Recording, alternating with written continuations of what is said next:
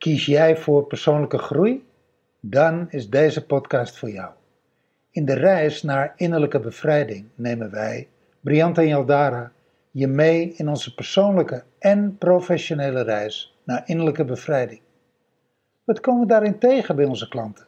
En hoe maken we deze reis zelf?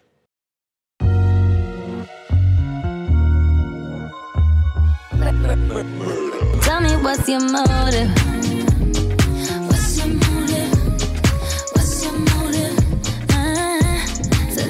We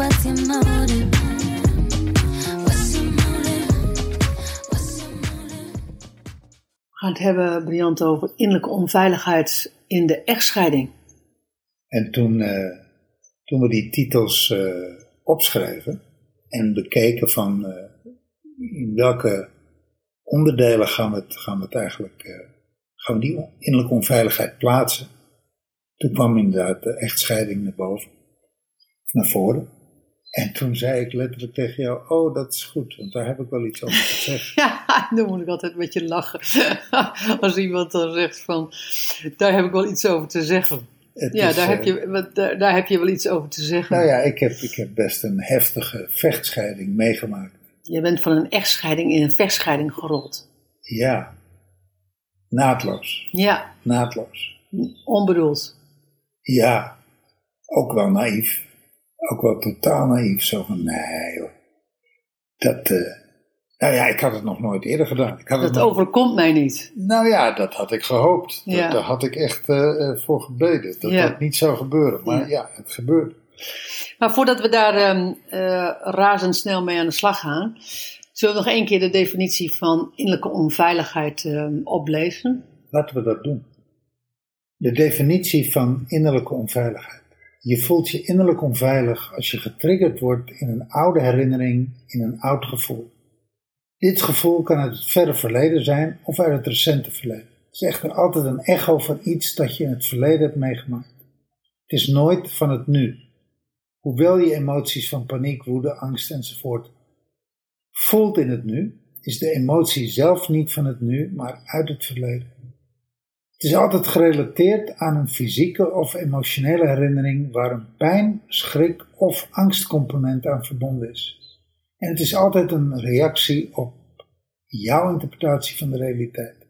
Jouw interpretatie van wat er is gebeurd. Ja, en het is altijd een fysiologische reactie. Met andere woorden, het lichaam neemt je over. Ik, eh, ik hoor dit briljant en ik hoor hem in het licht van de echtscheiding. Vanuit het perspectief van de echtscheiding. En wat hoor je dan? Nou, ehm, wat hoor ik dan? Er is in echtscheiding, je gaat, gaat scheiden van elkaar, omdat er iets niet werkt. Omdat iets, iets niet werkt, iets, iets gebeurt er waardoor je niet meer happy bent. Je kan het niet meer volhouden. Het is maar net welke zin dat je, dat je zegt. Je, je, je, als het je eigen wens is, dan wil je beter. Dan vind je dat je beter verdient. Dan, dan wil je, dan heb je verlangen naar, naar beter, mooier, lichter. Nou, noem de, noem de bijvoeglijke naamwoorden maar op. Nou ja, je hebt natuurlijk verschillende uitgangspunten bij een scheiding. Of je besluit samen, dit willen we niet meer. Of een van de partners zegt, ik wil niet meer. Ja, precies. Dus, er, dus er is een, jij zegt, dus er is een, een, een keuze vanuit mij. Ja, En dan overkomt het jou, zeg maar. Ja, Of, ja. Dat, dat zou kunnen. dat zou kunnen. Dat, dat zou Of- kunnen. Of je kiest beide. Je, je komt beiden tot het besluit. Die zijn ja, er ook. ja, maar in dat beiden tot een besluit komen, dat is, dat is ook zo. Daar is altijd één iemand die, die, Leidend is. die de aanzet geeft. Ja. En misschien haakt de ander aan dat hij zegt van nou weet je, dit is ook eigenlijk, je hebt ook wel gelijk, het werkt ook niet meer. Jij zegt er is een scheidingsleider. Om, om, met, dat woord maar Nou ja, als je dat, ik, ik heb nog nooit dat van dat woord gehoord, maar dat, dat, Nou, ik vind het ik, mooi. ik, Ik vind, vind het wel een mooi, ik vind wel een mooi woord. Ik bedenk het. Maar als wij besluiten om samen, Nieuw woord, scheidingsleider. ben jij een scheidingsleider? En dan met EI. Want er is namelijk ook een scheidingsleider met een lange ei. Oh, die is mooi. Dus- dus- ben jij een scheidingsleider of ben jij een scheidingsleider? Precies. Maar als wij samen besluiten van, hé, hey, weet je, this is it. Dan, dan of jij initieert het, of ik initieer het. Het is niet zo, je, come on, let's face it. Het is niet zo dat we allebei ter plekke op, hetzelfde, op dezelfde seconde zeggen van, dit werkt niet meer. Nou, dat, die, die zullen er ook zijn, maar in Nou, de regel dat- is dat niet zo. Precies. En dan is er toch altijd degene die dat als eerste zegt. De ander kan denk ik wel denken van, ja, nou inderdaad, daar heeft hij of zij wel gelijk in. En toch is de ander die het initieert. En, en als, jij het, als, als jij het initieert, dan is er iets wat je niet meer vindt werken. Laten we even dat, dat zo noemen. Dat je niet meer, niet meer vindt werken. En dat hang je op aan iets wat je, nou ja, aan, aan een verlangen, aan een behoefte, aan een irritatie. En dan, en dat is wat ik zei van, ik moest een, Een langdurige irritatie. een lang... Of een langdurig gemis, ja. Precies, de, de, de er is altijd, het duurt altijd langer dan één dag. Ik mag hopen dat, dat, dat je. Nou, na, één, na één dag onmin scheiden, ja, dan kun je afvragen of je wel ooit... Daar gaat deze podcast niet Nee. over. Dus er, is, dus er is van alles wat geactiveerd wordt bij degene die zegt van ik wil scheiden. Nou, dat is wat ik, wat ik hoorde in die definitie van er komt een stuk verleden, er komt, er komt, een, heel, er komt een hele trein aan plaatjes, woorden van, van, vanuit herinnering, vanuit ouders. En er is zeker een reactie op jouw interpretatie van de realiteit. En, dat is, en, en jouw interpretatie van wat er is gebeurd. Dat, dat, als je de leider met EI bent, de scheidingsleider met EI bent, dan, gaat het niet, dan ga je niet het hebben over, over de, de, de feiten. Dan ga je het over, eh, ik voel mij er niet goed bij. Dus dan gaat het al over interpretatie. De scheidingsleider met lange ei, die komt à la minuut in de interpretatie van wat er is, wat er is gebeurd, eh, van, van, van dienstbaarheid. En die wordt direct getriggerd in, in oude stukken van het verleden. Je zit volgens mij bij. En dat is ook als je er samen uit, als je er samen een agreement op hebt, dat je, het is toch vaak een, iets wat niet gelukt is. Je had jezelf gegund dat het gelukt was. Pijn, En dan hebben we het nog niet over de kinderen. Pijn, teleurstelling. Nou, weet je, je hoeft geen kinderen daarvoor te hebben om in die teleurstelling te komen. we hebben het recent nog gezien bij goede vrienden. Die gingen scheiden, er waren geen kinderen. En toch was dat, Man, was dat een, eh, een hele nare, lastige scheiding. dat ging feitelijk van een echtscheiding in een vechtscheiding. Dat gaat weliswaar allemaal wat, wat rapper en, en, en dan dat dat gaat als dat je dat met kinderen hebt. Maar dat is natuurlijk gewoon een vechtscheiding geworden. Die twee gaan elkaar niet meer zien. Nee, Dat- die, die, die, die kans is klein.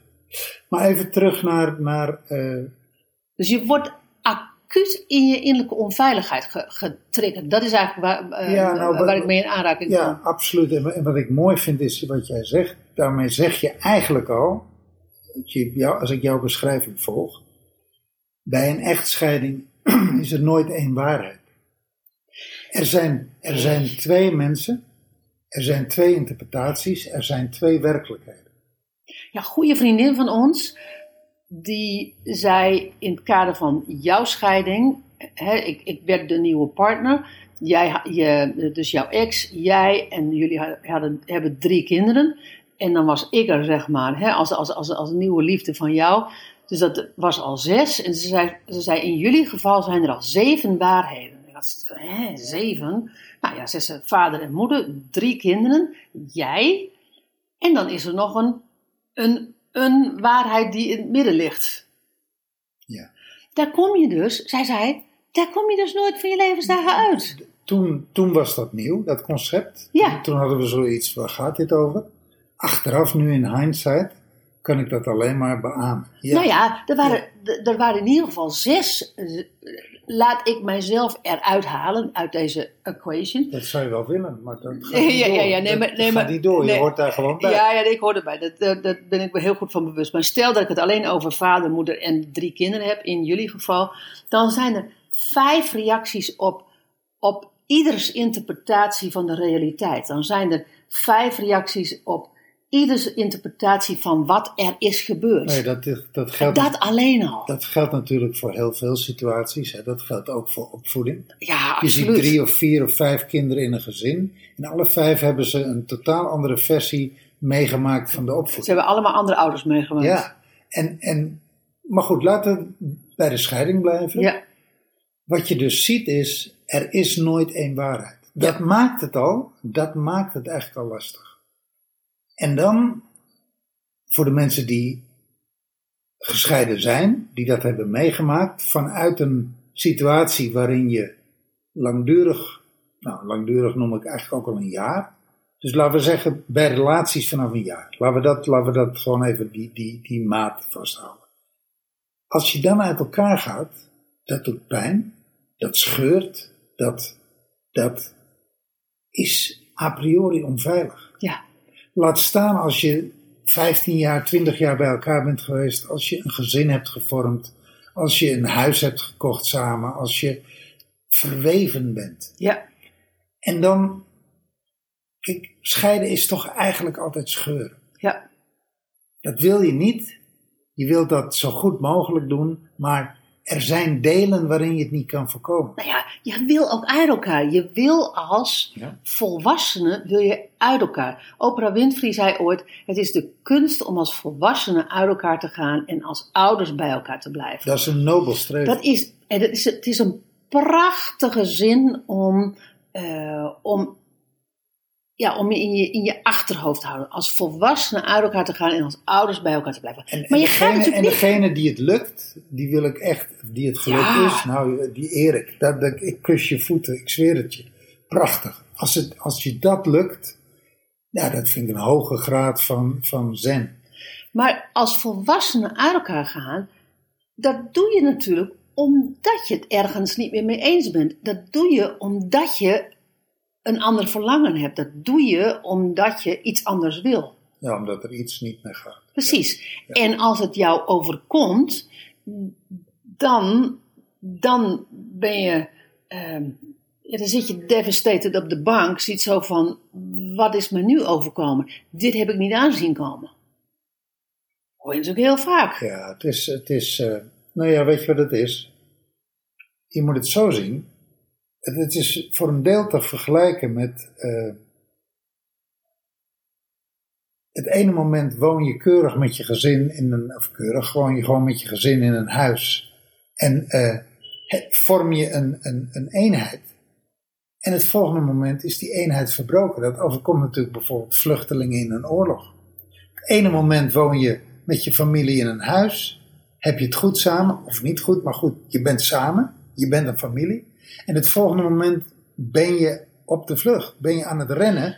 En moet je naar een buurland of moet je naar een verland. Of waar het om gaat is dat je bestaan even helemaal overhoop wordt gehaald. Dat letterlijk even het tapijt onder je vandaan wordt getrokken. Ik zou dat, ik zou dat vergelijk niet, eh, niet eh, nemen. En waarom niet?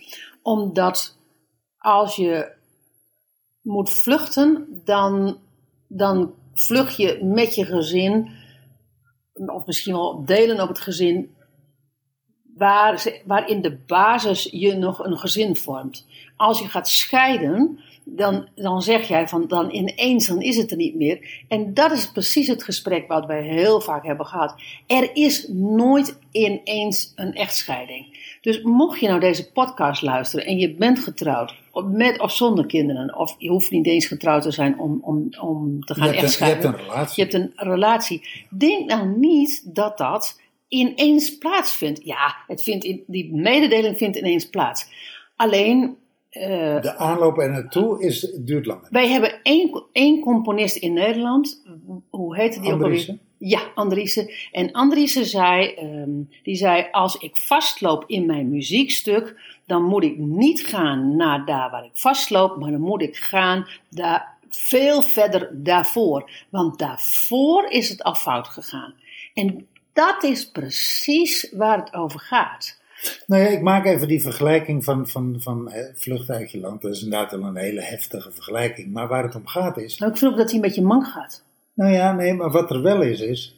Wat je wel kan voelen als je in een scheiding bent... is letterlijk dat het tapijt onder je vandaan wordt. Oh, zo, ja, ja, ja. Je, bent even, je, je wereld staat letterlijk even Ja. op zijn kop. Ja, En, Ja. het is, en het is extreem onveilig. Iedereen die, die dat heeft meegemaakt, zal dat beamen. Je bent even, je bent even, ja, wat zal ik zeggen? Je oriëntatiepunt ja, ja, ja dat, dat, dat herken ik wel. Je bent, je bent je, want, want het is even, ja, dat, is, dat grijpt in. Ja. Weet je? Je, je, hebt, je hebt samen iets gehad, dat is nu uit elkaar. Dat doet pijn, dat is wennen, dat is, je, er is gemist, er is, Dat ver- was rouw. er is rouw, er is, ja. rouw met OU en rouw, rouw met AU. Precies, dat wou ik net zeggen. Ja. Dus, dus er, er, ja, nou ja, dat is, het, het is heftig. En dan hebben we het nog genees over een scheiding die ontaardt in een moddergevecht. ja. Kan jij, en mo- moet je maar even kijken wat, je, wat jij daarover kwijt wil. Ehm, als jij nu achteraf terugkijkt op jouw echtscheiding. Ja. Dat is, laten we eens beginnen met hoeveel jaar geleden is dat? Dat ik vertrok uit mijn gezin, toenmalige gezin, was mei, eind mei 1997. Oh ja. Dus dat is ruim 23 jaar geleden. Hoe, als je daarop terugkijkt, hè, hoe, hoe, is de, hoe kijk je daarop terug? In, in het kader van echtscheiding in combinatie met die innerlijke onveiligheid. Waar, Nou, waar begon het voor je gevoel? Ja, inderdaad, wat je zegt, veel eerder. Veel eerder. Kijk, wat er was is, ehm, ik begon in 1993 mijn eigen bedrijf. Ik had periodes meegemaakt van, eh, van nou, heel weinig geld. En dat was ik volledig zat. Om weinig geld te hebben. Dus ik besloot om miljonair te worden. Dat was een wilsbesluit. En in 1993 begon ik een bedrijf, een gespecialiseerd uitzendbureau in de zorgsector. En dat werd een groot succes. Dat, dat voor- voorzag in een leemte in de markt op dat moment. 24-7 open. De allereerste in Nederland. Ja, die 24-7 open was. Dus je kon, je kon een groepsleider. We zaten in de verstandelijk, eh, gedragsmoeilijke verstandelijk gehandicapten. Zo, zoals, Mag dat mag toen, je, ja, dat mag je allemaal niet meer zo zeggen. zoals Maar dat toen heette. En in de, eh, de, de moeilijke jeugdhulp. lastige jeugdhulpverlening. Ja, ja. dus, dus weet je, daar was veel uitval en veel ziekte. Want er was veel agressie en er was Ja. veel gedoe Ja. in die groepen. Dus daar was ook veel ziekte en veel uitval. En daar had je veel, daar had je goed, goed personeel op nodig als het ging over invalkrachten. Ah, Überhaupt, maar Ja, dit ging over invalkrachten. Mensen die er, die er qua, eh, qua leiderschap meteen konden staan. Ja, Weet je, die geen inwerkperiode nodig hadden, die gewoon kwamen, zagen en overwonnen. ja, Dat is een bepaald type mens. ja. Nou, da- daarvoor zagen wij in, in Ja. dat uitzendbureau. Landelijk en 24-7. Dus dat was, ja, dat was instant tophit. Dus dat bedrijf werd heel succesvol. En, nou, dat is een periode in mijn leven geweest. Waarin ik heel hard heb gewerkt. In eerste instantie deed ik dat alleen. Later kwam jij erbij, in 1995. Vanaf 95 hebben we dat samen gedaan. En ja, dat was mijn love baby. Ja. En dat concurreerde met het thuisfront. Mijn toenmalige vrouw, drie kinderen, drie jonge kinderen. Drie, vijf en zeven. Of twee, vier en zes. Het is maar net welke periode. Of, of één, drie en vijf. Het is maar net welke periode je pakt. Jonge kinderen. En zij had besloten om dat, ja, om thuis te blijven. Thuis te blijven voor die kinderen. Dus, dus weet je, de kinderen gingen niet naar eh, de speelzalen. Kinderen gingen wel naar de lagere school, maar, maar eh, zij, zij had ervoor gekozen om een thuismoeder te zijn. En ik was alleen maar aan het werk. En 24-7. Nou Jij was de afwezige man. Ik was de afwezige man, ik was de afwezige vader en, en ik werkte veel te hard. Ik was gestrest. Ik was, nou, op het randje van overspannen. Je was, aan, je, je, je was die zaak aan het opbouwen. Die was- eerste, eerste paar jaar. Ja, ik was die zaak aan het opbouwen en ik was zelf aan het overleven. Ja. En dat beet elkaar. Een jong gezin en een afwezige vader. En als ik thuis was, was ik moe, sliep ik. Of ik had een heel kort lontje. Ik kon weinig hebben. Dus het was, het was no fun to be with me. Maar is dat dan, kijk dan ben je in 97 gescheiden. Is dat dan begonnen vanaf 93 of is het zelfs daarvoor al begonnen? Nou ja, als, Als ik, je daar heel eerlijk over nou ja, bent. in hindsight, kijk, weet je wat er was? Wij waren, in de basis waren we niet compatible. Eh, ik, ik, had, ik had andere ambities. Zij had ook haar eigen ambities, maar goed, eh, het geld verdienen ging voor. Dat betekent ook dat haar ambities voor een deel eh on hold moesten. Maar ik denk dat er ultiem in de relatie geen gelijkwaardigheid was. Ja. Het was een zachte vrouw, een lieve vrouw. En ja, ik ben toch wel een redelijk dominante man. Dus in delen fietste ik ook wel over daarheen. Hm. En zij was ook het soort vrouw wat, nou ja, wat, wat niet direct de confrontatie opzocht. Dus wat mij niet direct aansprak op mijn gedrag. Iets wat jij bijvoorbeeld heel sterk doet. Van bam. En daar ga ik goed op. Die directe confrontatie, die directe correctie zelfs. Dat, Als je dat zo zegt, dan dat klinkt enorm bitchy. Maar, Nou, maar, ik, nee, ik herken wat je zegt Nee, hoor. ik- ik- jij zegt bitchy, ik zeg gewoon compatible. Daar Ja. zit, daar zit Ja. lik op stuk, gelijkwaardigheid. Ja. Weet je, als jij dominant loopt te doen, dan corrigeer ik jou. Ja. En, en daarin eh, hebben we elkaar, daarin is er geen issue. ja, klopt. Wij, wij, Klopt. wij, wij kunnen elkaar aanspreken. En dat was in die relatie niet. Dus de barstjes, de scheurtjes, die waren er natuurlijk al eerder. Maar die kwamen in zo'n hoogspanningsscenario van, eh, van een, een, een overwerkte man die een zaak aan het opbouwen was. Letterlijk, weet je, gewoon een, een gebouw uit de modder trekken. Ja, dat, dat, dat, dat was een enorme krachtsinspanning. En wat ik nodig had, was een thuisfront wat leuk meedeed. En voor een deel, ja, deed zij niet mee, omdat ze er last van had, dat ik er niet was. En dat, je- zij, dat zij de kinderen moest. Het, het, het, weet je, het, het, het, eh, klassieke scenario. De vrouw doet de kinderen en de man doet het werk. Nou, dat, dat leefden we volledig. En daar verzopen we in, daar kwamen we helemaal niet uit. Maar als je even, dat even bevriest, hè? Ja. En we hebben dat volgens mij al gezegd in de podcast over innerlijke onveiligheid en liefdespartners. Hoe eigenlijk al in een veel eerder stadium er dus aan beide zijden dus al innerlijke onveiligheid was. Die, die voelde ik in mijn leven extreem. En waar en, en, die voelde... voelde, en die voelde zij in ha- haar leven extreem. Ja, wa- want kijk, we kunnen niet voor haar spreken, en dat gaan we ook gewoon niet doen. Maar waar voelde jij, jij jouw innerlijke onveiligheid dan in die tijd? Als je erop, als je erop terugkijkt, hè? Nou ja, wij hadden in, nogmaals, wij hadden een relatie waarin ik niet direct werd aangesproken op, op wie ik was en wat ik deed. Dat ging altijd via schijven. Dat ging altijd via een moeder, een vader, een zuster, een vriend. Dus dat ging via die vrouwenvriendschappen, waar wij het, waar wij het in een van de podcasts over gehad hebben. Ja, zij, zij kwam uit een gezin waar eh, de relatie tussen vader en moeder altijd problematisch was. En waarin moeder altijd, zeg maar, haar klacht over de vader neerlegde of bij de kinderen of bij vriendinnen. Maar niet in staat om de vader zelf aan te spreken. En dat patroon, dat heeft zij doorgezet in onze relatie. Oh ja, ik weet het alweer, dat was de podcast van, van de mm, vriendschappen. Ja. Ja, ja. En dat was dus heel onveilig voor haar om mij direct aan te spreken, om mij direct aan te gaan. En ik vond het heel onveilig dat het altijd indirect ging. ja, ja.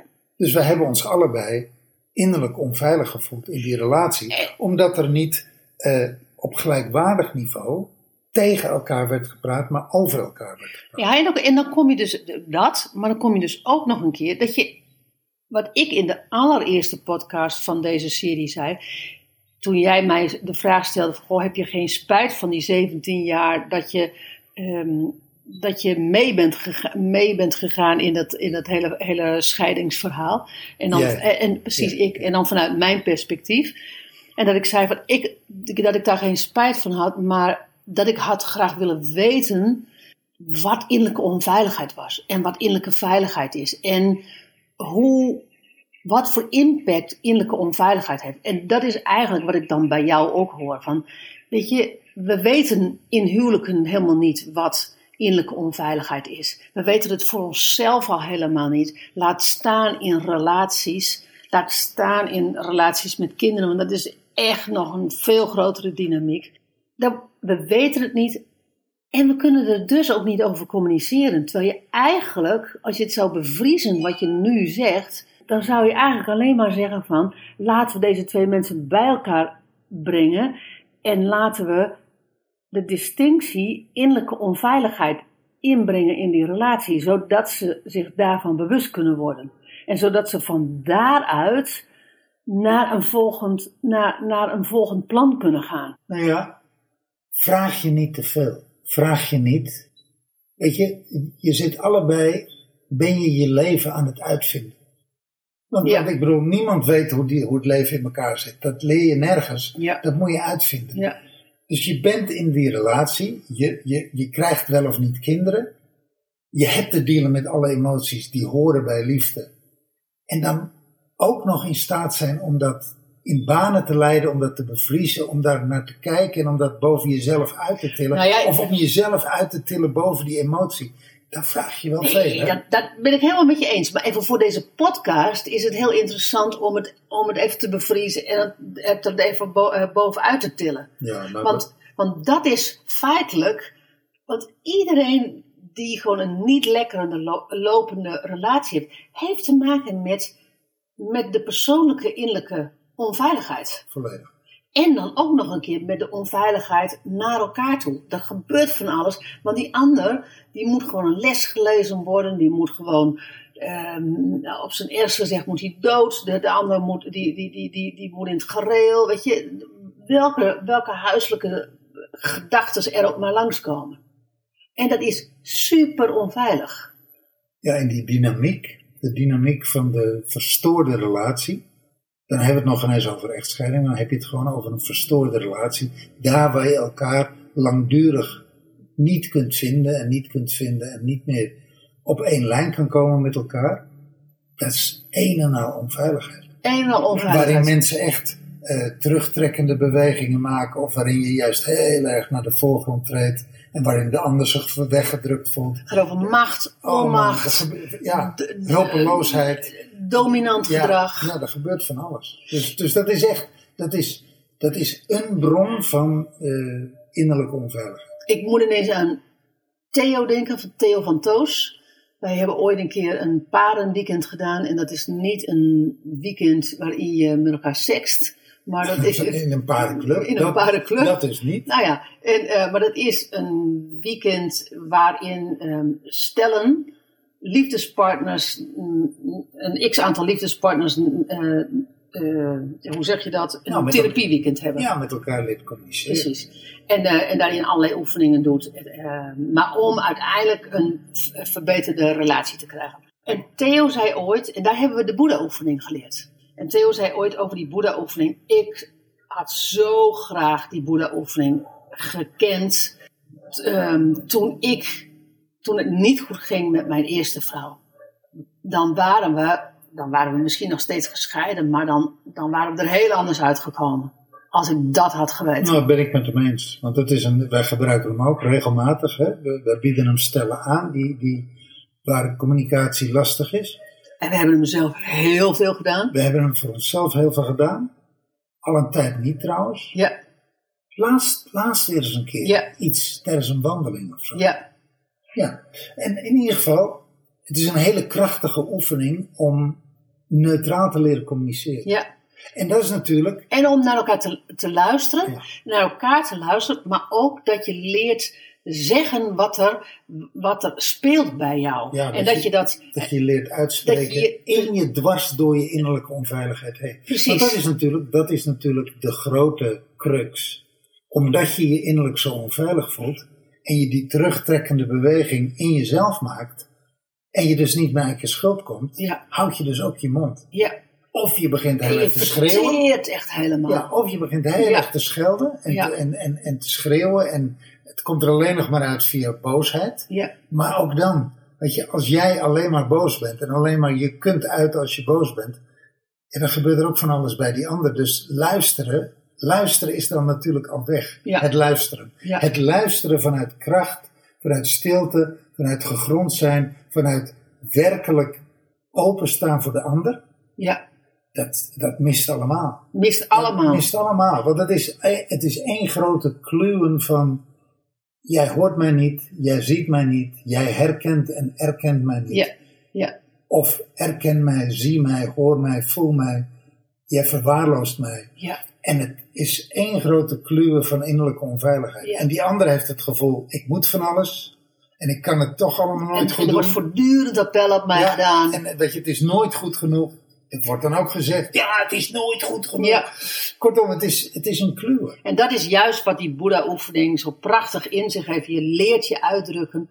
En, en er is volledig tijd voor jou. De ander luistert en dan draai je hem om. Nou, dat is een bepaalde techniek. En dan draai je hem weer om en dan draai je hem weer om. Totdat op een gegeven moment er een rustig veld komt. Laten we hem even zo... Ja, eh, dat is een mooie. Een, een, een, een luisterend veld. precies. Waarin je weer vanuit, zeg maar, je eigen. eh, nou ja, die Boeddha-oefening reset jezelf ook. Dus met die Boeddha-oefening reset je eigenlijk niet alleen de relatie, maar je reset ook jezelf. En het zorgt dat de verstrikking eruit gaat. Want wat je hebt is in die innerlijke onveiligheid. En we gaan even, toch even weer naar die echtscheiding. Dan gaat er zoveel op, over tafel. Dat er komt een, een enorme verstrikking als je niet uitkijkt. Nou ja, wat je jarenlang hebt lopen inslikken Precies. en, en hebt lopen gedogen, dat kun je niet meer, eh, de deksel kan niet meer op de pot, weet je wel? Hoe heet dat? De, de, de- de geest kan niet meer in de fles. Die wilde ik hebben. Dus de geest is uit de fles en hij gaat niet meer terug. Nou wat ja, je ook doet. En je bent niet meer loyaal. Want zolang je nog in die relatie zit, ben je nog loyaal aan de relatie. Ben je nog loyaal aan de ander. Dus dat kan heel goed Nou ja, betekenen. z- zolang, je op het, zolang je op het punt van scheiden staat, zolang je nog niet gezegd hebt van we, Ik- gaan, we gaan we- scheiden, Ik, ik ga, of is, we gaan. is, er eh, nog, is er nog loyaliteit? Precies. Maar zodra je de deur achter je dicht trekt, Is de loyaliteit is de voorbij? loyaliteit, gaat, is de loyaliteit voorbij. Dan gaat hij niet meer richting, richting het, het geheel, niet meer richting de ander. Dan gaat hij volledig in eerste instantie naar jou. Tenzij je kinderen hebt, dan loopt loyaliteit heel vaak nog via de kinderen. Ja. Dus dat is weer een andere Ja. dynamiek. Ja, Maar als je geen kinderen hebt en je gaat uit elkaar, ja, dan gaat het misschien nog over de Maar- hond of het huis. Het gaat altijd over geld. spullen. Ja. Maar ook als je kinderen hebt, dan verschuift de loyaliteit ook. En dan, ehm, en dan ga je in eerste instantie, zie je toch vaak dat je eerst gewoon gaat voelen van wat wil ik. En, en daarna komt pas wat, wat wil de ander en wat gun ik de ander. Ja. Die, die, die loyaliteit, dat is echt, ehm, dat, is, dat, is, wel een, dat is wel een heet hangijzer hoor, in, in eh, echtscheidingen. De, de verbroken loyaliteit. Ja, Ja, weet je, op het moment dat die loyaliteit eruit is, ja, dan kan het alle kanten op gaan. ja. Oké, dus, dus Dan kan het alle kanten op gaan. Weet je, het kan, het kan, het kan heel lelijk worden, of het kan heel harmonieus eh, zijn. hoe is dat Ja. bij jou gegaan? Nee, lelijk. Dat werd echt heel lelijk. En kan je, kan je achteraf terug, kan je, kan je daar ehm, iets over zeggen? Nou, Wat helpt in, in deze podcast om naar die innerlijke onveiligheid bij echtscheiding te kijken? kijk, het enige wat ik daarover kan zeggen is wat wij binnen dat huwelijk niet in staat waren op te lossen. Dat waren we ook niet in staat op te lossen toen we uit elkaar waren. Ja, ja, Het, de- dus, dus de non-communicatie, ja, die werd alleen maar groter en meer en erger. In die zin was dus de echtscheiding ook de spiegel dus van het huwelijk wat geweest is. Ja, volledig. Ja. volledig. En, en wat wel een, bemoeilijkende factor werd, was dat ouders zich ermee gingen bemoeien. Context, vorige, Ja. vorige podcast. Haar, haar ouders in dit geval. Ja, Mijn ouders die bleven daar eh, buiten, want daar was ik toen nog mee gebrouilleerd. Die bleven daar keurig buiten. Die zag ik op dat moment niet, dus, dus dat, weet je, dit speelde niet. Maar haar ouders, eh, met name haar vader, had wel een enorm aandeel in, het, eh, in de verstoring. Hm. Zonder dat ik die man nou de schuld hoef te geven. Maar goed, eh, die nam het me heel erg kwalijk dat ik zijn dochter in de steek liet met drie jonge kinderen. Dus Ja. die, die, die heeft het zwaard wel goed opgepakt. Die is, die is zijn dochter gaan helpen. Nou, dat, dat, dat heeft niet geholpen. Waar hij mee kwam en wat hij, daar, eh, wat hij daarin teweeg heeft gebracht. Dus dat, dat, dat werd echt. een- zijn innerlijke onveiligheid vibreerde dus ook in die echtscheiding mee. Nou ja, wat er gebeurde was dat hij meemaakte. Zijn dochter maakte nu mee wat hij als kind ook had meegemaakt. Hm, Zijn vader was er vandoor gegaan met een ander. hm, En zijn moeder en hij en zijn broer waren achtergebleven. En dat overkwam nu exact, dat overkwam zijn dochter. Ik ging er vandoor met jou. En zijn dochter bleef achter met drie jonge kinderen. Dus voor hem was dat heel traumatisch. Ja. Dus ik, ik snap het wel vanuit zijn eh, eh, context en vanuit zijn perspectief. Alleen dat was voor de, voor, zeg maar, voor de scheiding en voor de kinderen, ja, funest. Ja, dan kom je toch weer in die definitie. Je voelt je, je voelt je innerlijk onveilig als je getriggerd wordt in een oude herinnering, in een oud gevoel. Dat is wat je, dat is wat je dus dan letterlijk zegt. Dan gaat niet over een oordeel, gaat niet over goed of fout. Het is gewoon een constatering. Wat, dus hij werd getriggerd in, dat, in die oude herinnering en daarmee vlamde zijn innerlijke onveiligheid op. En dan is het de vraag, ga je op het moment dat je innerlijke onveiligheid opvlamt, ga je dan innerlijk werk doen?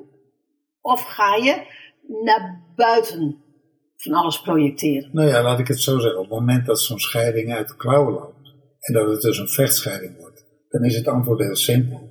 Dan doet één van de partijen of beide partijen doen het innerlijk werk niet. Ja, Ik heb het innerlijk werk toen niet gedaan. Ik, ik was daar nog helemaal niet. Ik, ik, ik, ik, ik had die technieken niet. heb je het dan over het begin van de, van de echtscheiding of over de hele echtscheiding? Nou ja, hoe lang duurt een echtscheiding? Hè? Hoe lang duurt die? Uiteindelijk- Nou, geef maar antwoord. Dat weet ik niet. Uiteindelijk, kijk. Hoe lang heeft die bij jou geduurd, voor Nou. jouw gevoel? Nou ja, lang. Waarom? Omdat de kinderen daar eh, tussen zaten. Ik heb mijn kinderen tien jaar niet gezien. Ja, En, en in die zin heeft die echtscheiding wel heel lang geduurd. ja, ja. Want, want eh, nou een kleine tien jaar. Want eh, de scheiding zelf natuurlijk, die wordt op een gegeven moment uitgesproken. Ja. 97 uit huis, 99 werd die, werd die scheiding uitgesproken. Maar dat is ook nog een interessante periode. Mag ik daar even bij stilstaan? Maar hij ging, maar hij ging natuurlijk eh, het vechten, en met name het vechten over die kinderen, dat ging heel lang door. Ja, Dus in die zin eh, heeft dat lang geduurd, heeft dat jaren geduurd. ja. Ja. Dan even terug naar die periode 97, 99. Dat de advocaten ehm, eh, elkaar de tent uitvechten. Voelde jij je innerlijk veilig bij jouw advocaat? Nou, weet je, ik vind sowieso rechtszaken. eh, nee, ik, ik, want wat mij opvalt bij advocaten is. eh, er is altijd een aanvallende advocaat en er is een verdedigende advocaat. Mhm. Nou, ik zat in de hoek van de verdedigende ad- advocaat, dus mijn advocaat was verdedigend. De andere advocaat was aanvallend. Mhm. En advocaten, ja, die hebben het talent om, om echt eh, met modder te gooien. Die willen winnen. Ja, die willen winnen. De- de- bij advocaten gaat het over Ja, goed of fout. Dus als jij zegt van, voelde ik me daar veilig? Nee man, nee, absoluut niet. Dat, ik, ik, ik, ik heb dat als heel naar ervaren. Nee, maar het is wel interessant, hè? Dan zit je dus in een echtscheiding. Dan zit je dus in een super onveilige situatie. Met jezelf en met de ander. En dan komen daar nog twee buitenpartijen komen daar nog bij. Ik noem ze maar even buitenpartijen. Advocaten die, die natuurlijk aan zich natuurlijk helemaal niks met het hele huwelijk te maken hebben. En die hebben gewoon besloten van... ja, weet je, ik neem die zaak aan. En één, en één ding wat ik, wat ik doe is kill, want, want ik ga winnen. Ja. Dus die leggen daar nog een, leggen daar nog gewoon een aantal filters van, van onveiligheid, leggen ze daar nog bovenop. Ja, ik kan het, ik kan het niemand aanraden dat, je, dat, jouw, eh, dat jouw echtscheiding, maar ook de dingen als, eh, hoe heet dat, als ouders, eh, de, wat doet een ouder over een kind, hoe heet dat nou? Ouderlijke macht. Ja, dat- ja, dat- geval dat je, dat je, Ja, dat je een ouderplan moet ja, hebben. Ja, die ouderlijke macht. Dat, dat, je daar, dat was de inzet van, van hij moet niet mijn kinderen. Hij moet niet mijn kinderen, en ja, en, hallo, en, en het zijn ook mijn kinderen, en ik dan. Dus dat werd de inzet. Dus, dus dat was heel, dat was na. En dus heel onveilig. Heel onveilig, Ja. heel onveilig. Ik, eh, nee, ik zou dat, ik, ik, ik gun het niemand, en ik zou het ook echt niet over willen. Wij hebben ooit wel eens een artikel geschreven van echtscheiding naar vechtscheiding en weer terug. Hoe je vanuit een vechtscheiding weer naar een echtscheiding komt. Nou ja, waar je niet aan ontkomt, is überhaupt bij innerlijke onveiligheid dat je het innerlijk werk moet gaan doen. Ja. Om die innerlijke onveiligheid eerst eens even in de bek te kijken van jeetje, wat is hier in godsnaam aan de hand? Ja. En dan de technieken... Wat een slagveld. Wat een slagveld. En dan de technieken leren om jezelf uit die innerlijke onveiligheid naar innerlijke veiligheid te brengen. Nou, dat, daar zijn, gelukkig weet ik dat nu. In die zin overkomt het me niet meer. Kan het, dit, dit wat ik heb meegemaakt in die vechtscheiding, dat kan ook niet. Maar dat zou me nu niet overkomen. Stel dat wij uit elkaar gaan, nou, dat zal pijn doen. Ja. Maar ik kan me niet voorstellen dat dat een vechtscheiding wordt zoals ik hem heb meegemaakt in mijn eerste. Kan ik me niet voorstellen. Kan Nee. ook niet, want we hebben samen geen kinderen. Maar, maar los daarvan, ik denk dat we er allebei voor kiezen om niet daar doorheen te gaan. Ja. Omdat, we, Ja. omdat we de technieken kennen en de, eh, we weten hoe het voelt om ons innerlijk veilig te voelen. We kiezen helemaal niet voor innerlijke onveiligheid. Nou dus ja. ik, wil, ik wil mezelf eigenlijk helemaal niet, ik wil helemaal niet dingen doen in mijn leven waarmee ik mezelf in die innerlijke onveiligheid. Nou ja, en er zit nog een groot verschil in.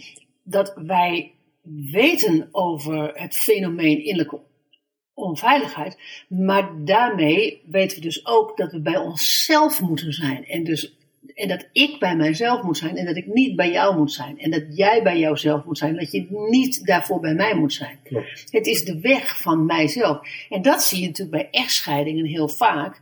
Dat misschien één partij het nog wel bij zichzelf zoekt, maar die andere die gaat blamen en shamen. En, en die richt zijn vinger naar de ander toe. Terwijl, en dan zit je direct natuurlijk al op het foute spoor. Nou ja, kijk, op het moment dat je bezig gaat met blamen en shamen, of beide partijen of één van de partijen, ja, dan, dan loopt het al uit de klauw. Ja. Dan is er altijd één, één die eh, de klappen krijgt en één die de klappen geeft. Of je geeft allebei klappen. Nou, dan ja, weet je, de vechtscheiding heeft natuurlijk een aantal gezichten, maar, maar ja, als je het kunt voorkomen, don't do it.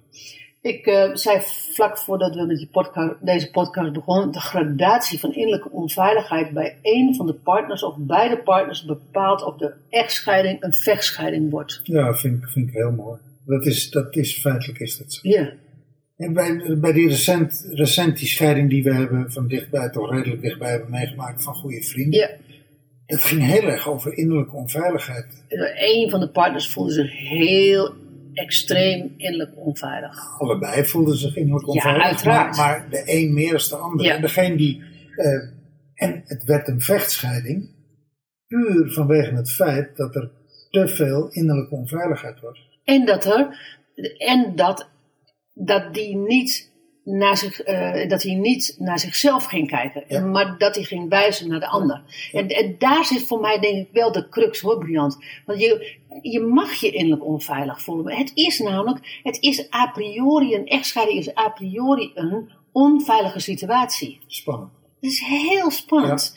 En, het is, en het is echt flauwekul om te zeggen van, nou ja, weet je, dat is echt een weekje spannend, maar, maar in week twee ehm, eh, gaan we fluitend weer de straat op. Dat is niet zo. En helemaal niet als je kinderen hebt. Want, want je hebt allemaal met die percepties te maken. En, en er zijn, er zijn van al, en, en al die waarheden. Dat is niet zo. En laten we dat nou gewoon eens zeggen dat dat niet zo is. En dat het ook niet erg is. Het enige is, als ik mij innerlijk onveilig voel, moet ik het innerlijk werk doen. Alleen als jij aankondigt dat jij gaat scheiden van mij, waarom moet ik dan het werk doen terwijl jij aankondigt dat jij, dat jij van mij wil scheiden? Ik ben toch de slachtoffer? Nou ja, als je in die wereld leeft, Ja, nee, als precies. je in die wereld leeft, Maar dat is toch heel vaak zo? ja, dat is zo, natuurlijk. Maar goed, als je, als je, dan mag je, dan mag je een dag, een week, een maand mag je dat doen. Je mag het voor mij ook vijf jaar doen, dat moet je zelf weten. Maar wil je dat, wil je dat daar voortgang is en wil je, ja, wil je toch controle of terugpakken of houden over je eigen leven, dan is er eigenlijk maar één partij met wie je te maken hebt en dat ben je zelf. Ja. Ja. Met je eigen innerlijke eh, ja, huishouden. Hoe ga ik hiermee om? En de rouw, Slachtoffer of geen slachtoffer? En de rouwverwerking die plaats moet vinden, om, omdat een scheiding altijd rouwverwerking heeft met, met OU, Ja.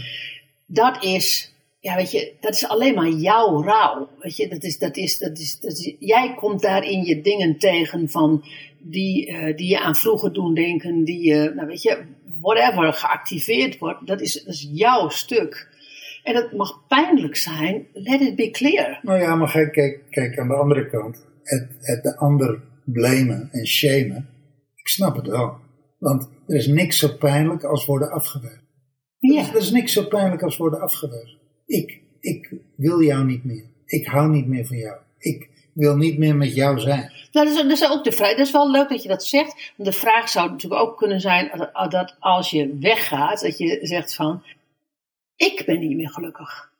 Dat je het Ja. meer bij jezelf houdt. Ja, nee, ik vind Dat, dat is, dat is theoretisch, hè? Ik vind Dat, dat, ik, dat, vind het, ik vind het een mooie zin. En, dat, en het zal ook kloppen. Echter, wat dat met mij doet, ja, dat is natuurlijk, eh, daar heb jij dan geen stuur over. ja, klopt. Jij kan prachtige volzinnen voor Ja, jezelf. klopt. En je kan dat helemaal voor jezelf helder hebben van, weet je, ik ben niet meer gelukkig, maar ik blijf achter Ja. en ik voel mij afgewezen. Verlaten. Althans, dat zou kunnen. Als dat zo is, om dan, om dan uit het blamen en shamen te blijven, nou, dat is op zich al knap. Als je dat lukt, ja, dan. Ja, dat is echt, knap. echt heel knap. Ik moet ineens denken, ik kan even niet de naam noemen, mogelijk zeg je na deze podcast over wie had je het. Wij hebben een vrouw in een van onze online programma's gehad, die, die man die zei, ik ga bij je weg. En zij is direct naar een therapeut gegaan.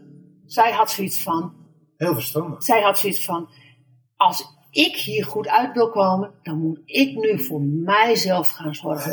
En, dat krijg, en daar zitten zoveel blinde vlekken, dat krijg ik niet voor elkaar in mijn eentje. Dus ik ga nu naar een therapeut toe die mij hier doorheen gaat helpen. Want die man vermorzelt mij. Geweldig. Ja. En dat is ook echt, dat is ook, en hij heeft ook, eh, dat is, die echtscheiding is ook naar een vechtscheiding gegaan. Maar zij, zij stond, zij stond omdat zij hulp heeft gezocht. ja, zij stond haar vrouwtje. Ja. Ja. En zij, ehm, nou weet je, dat, dat bleef toch steeds wel pijnlijk, maar zij wist hoe ze eruit moest komen. En zij is daar heel anders uitgekomen als vrouwen die, die niets doen en die, eh, die Of, eigenlijk nog of mannen die niet. ja, of mannen die niks doen, maar die, en die nog steeds lijden dat ze, dat met lange ei, dat zij, ehm, dat ze zijn verlaten. En die dus na 10, 20 jaar, die 10, 20 jaar later, daar, daar nog steeds last van hebben. Dan houdt je leven natuurlijk ook op. Zij zei, ik ga, weet je, ik, ik vind dit niet fijn, maar één ding, mijn leven gaat hier niet, niet ophouden. Want mijn, mijn leven begint hier dus kennelijk nu ook. Prachtig. Prachtig. Ik weet trouwens over wie het hebt. Oh ja, nou, dat is dan. eh, eh, klopt, hè, wat ik zeg? Ja, ja. Van, dat is, dat is, dat is een- ineens ehm, kwam ze naar boven. En, en- ik dacht, Nou, die, die is daar ook geweldig uitgekomen. die is er geweldig Dus, dus dat, is, dat is echt een heel mooi voorbeeld van, van leiderschap. Ja, Weet je, life happens. Daar hebben we het natuurlijk toch over gehad, hè? Innerlijk, innerlijk leiderschap. Ja. Life happens. Ja. Dus echtscheidingen, they happen. ja, Hoe ga jij daarmee om? dat is de vraag. Dat is de grote vraag. Dat is de vraag. En die, die verantwoording, die ligt alleen bij jou. Hoe ook, ga, je ermee, ook als je verlaten bent. Hoe ga je ermee om? En hoe innerlijk onveilig, CQ innerlijk veilig voel je als graadmeter. Dat is, dat is ehm, waar dit hele verhaal over gaat. Ja. Mooi. Dankjewel voor het luisteren. Wil jij jezelf ook graag innerlijk bevrijden? Boek dan een gratis gesprek met ons via briantenjaldara.nl of ontmoet ons op social media op Briant en Jaldara. We zien je daar graag. En verder vinden we het fijn als jij dit een waardevolle podcast vindt, dat je een review achterlaat, zodat we meer mensen kunnen helpen bij hun reis naar innerlijke bevrijding.